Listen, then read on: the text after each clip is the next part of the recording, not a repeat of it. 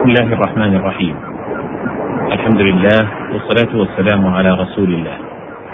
أيها المستمعون الكرام السلام عليكم ورحمة الله وبركاته. أحييكم تحية طيبة. وأسأل الله أن ينفع بهذا اللقاء حول مائدة كتابه العزيز بإيضاح ألفاظ من القرآن مما قالته العرب الفصحاء في شعرها ونثرها. وقد كان المقام قد توقف بنا عند مادة الزاي والخاء والراء والفاء. قول الله سبحانه وتعالى في سورة الزخرف وزخرفا. الزخرف الزينة وأصله الذهب ثم أطلق على كل ما يتزين به لأنه الأصل في الزينة. وقيل الزخرف كمال حسن الشيء يقال زخرفته زخرفة. وقوله تعالى زخرف القول أي ما زين به ورقش بالباطل. وإليه نحى ابن الرومي بقوله في زخرف القول تزيين لباطله. والحق قد يعتريه سوء تعبير تقول هذا أجاج النحل تمدحه وإن ذممت تقل قيء الزنابير. الزاي والراء والباء. قال تعالى في سورة الغاشية وزرابي مبثوثة. هي جمع زربية وهي نوع من الثياب محبر منسوب إلى موضع. وقال المؤرج زرابي البيت ألوانه. وقد أزرب البيت أي صار ذا زرابي وهي البسط. فلما رأوا الألوان في البسط شبهوها بها. وقيل هي البسط العراض وقيل ما, ما بها خملة. والزربية موضع بل الزريبة موضع الغنم. الزاي والراء والعين. قوله تعالى في سورة الواقعة أأنتم تزرعونه أم نحن الزارعون؟ الزرع في الأصل مصدر أطلق على المزروع كقوله كزرع أخرج شطأه. ومنه هذا خلق الله ويقال زرع الله ولدك على التشبيه. وعليه والله أنبتكم من الأرض نباتا. وأزرع النبات أي صار ذا زرع. والمزدرع مكان الزرع وزمانه ومصدره. والمفعول وبكسر الراء اسم الفاعل. والأصل التاء وإنما أبدلت دالا لأجل الزاي. الزاي والراء والقاف. الزرقة لون معروف وهي أبغض الألوان لهم. لأن الآدمي متى كان وجهه متلونا بذلك كان أشوه الناس. وكذلك زرقة العين فيها تشوه ما. ومن ثم نفر الله منه وحذر فقال ونحشر المجرمين يومئذ زرقا. وقيل الزرقة لون بين البياض والسواد. وقيل زرقا أي عمياء وهم يعبرون عن عمى العين بزرقتها. وقيل عطاشا. لأن العطشان تزرق عينه من شدة ظمئه وزرقت عينه تزرق زرقة وزرقانا ويقال للماء الصافي أزرق والنقطة منه زرقاء. وزرقاء اليمامة امرأة كانت تنظر فيما يقال من مسافة ثلاثة أيام.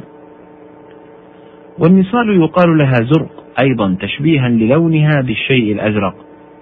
قال امرؤ القيس أيقتلني والمشرفي مضاجعي ومسنونة زرق كأنياب أغوالي. وزرقه بالمزراق وهي حربة صغيرة قصيرة أي رماه بها. الزاء والراء والياء. قوله تعالى في سورة هود تزدري أعينكم أي تعيب. يقال زريت عليه أي عبته وأزريت به قصرت به وكذا ازدريت به. وقيل في قوله تزدري أعينكم أي تقديره تزدريهم أعينكم أي تهينهم وتستقلهم وقيل تحتقرهم وتستخسهم والمعاني متقاربة.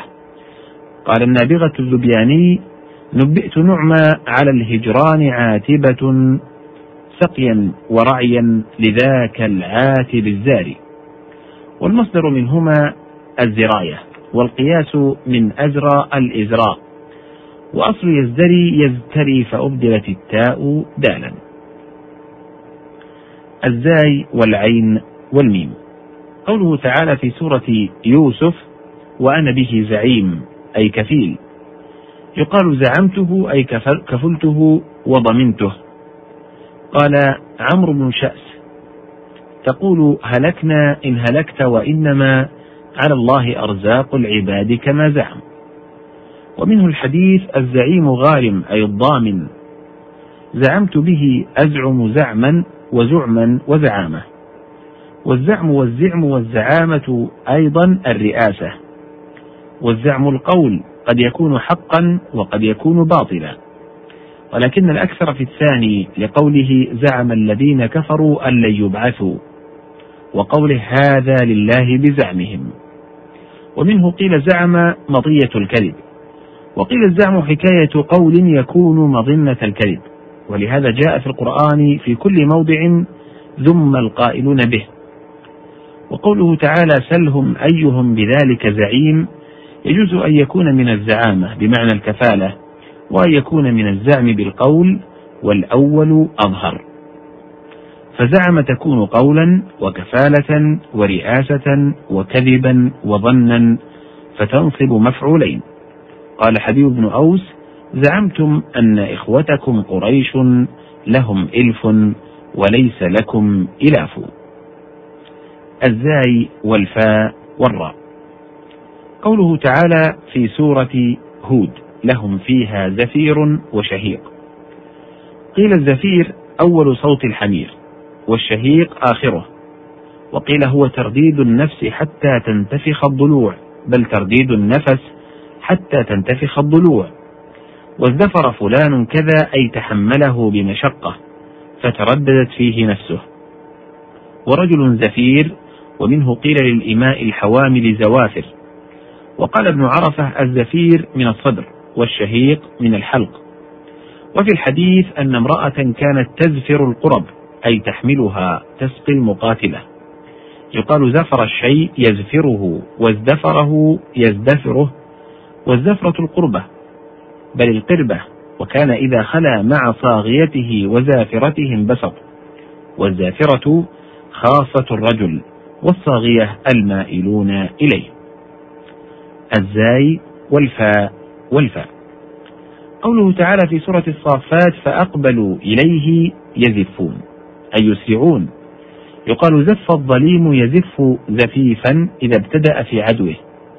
وزف الإبل يزفها زفيفا وزفا وأزفها تابعها أي حملها على الزفيف.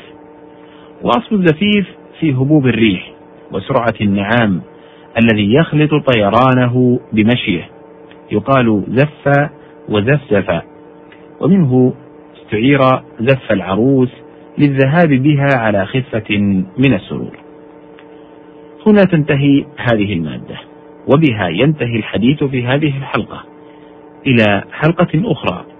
إن أذن الله سبحانه وتعالى بذلك حتى ذلكم الحين أشكر لكم طيب متابعتكم وأستودعكم الله والسلام عليكم ورحمة الله وبركاته.